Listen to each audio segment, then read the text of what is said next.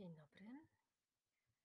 Nazywam się Monika Orłowska i w tym miejscu staram się w prosty sposób opowiadać o przepisach prawa dotyczących naszych różnych życiowych spraw. W tym miejscu odczytuję tekst wpisu dotyczącego pytania, czy można uniknąć kłótni o spadek. Spory o pieniądze trafiają się w każdym środowisku tak pomiędzy najbliższymi, jak i wśród obcych sobie ludzi, decyduje tak zwany czynnik ludzki. Rzecz w tym, że spór pomiędzy członkami rodziny bywa bardziej bolesny niż nieporozumienia między kontrahentami. Taki spór angażuje więcej emocji, może poranić na lata i przenosić się na kolejne pokolenia. Co się stanie z majątkiem rodzinnym po naszej śmierci? Czy możemy coś zrobić, aby nasze dzieci nie pokłóciły się o spadek? Te pytania często nurtują moich klientów.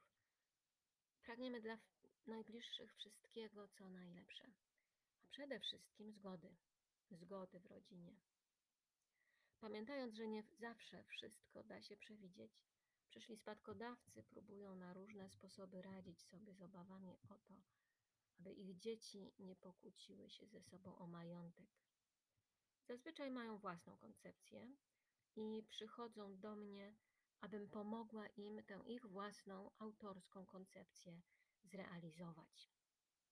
Jedni rozdzielają swój majątek pomiędzy dzieci już za życia w celu oszczędzenia dzieciom postępowania spadkowego. Inni spisują testament albo ustnie oświadczają rodzinie swoją wolę. Pomagam im w tym, nadając koncepcji klienta ramy prawne wyjaśniam przepisy i czasem odległe w czasie konsekwencje poszczególnych rozporządzeń majątkowych. Bywa, że dzięki jednorazowej konsultacji ze mną wstępne koncepcje ulegają zmianie. Do listy zaplanowanych działań dochodzą na przykład takie, które niwelują ewentualną możliwość dochodzenia zachowku już po zakończeniu postępowania spadkowego. Nie ma jednej drogi dla wszystkich. Są sytuacje, gdy odpowiedni będzie zestaw umowa darowizny i umowa zrzeczenia się dziedziczenia. Czasem korzystna będzie umowa dożywocia. Rolnicy mogą rozważyć szczególną instytucję umowy z następcą.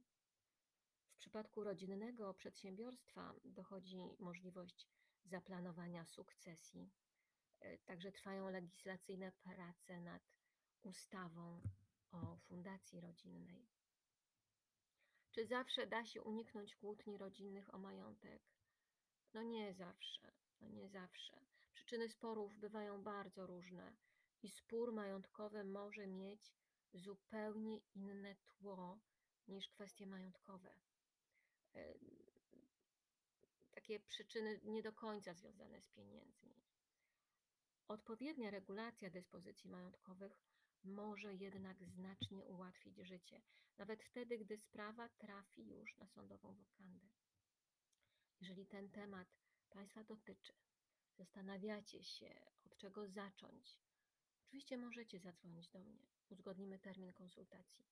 Możecie także sięgnąć do moich innych wpisów e, i nagrań, które zamieszczam na mm, stronie orlowskam.com albo rodzina w Sandomierzu.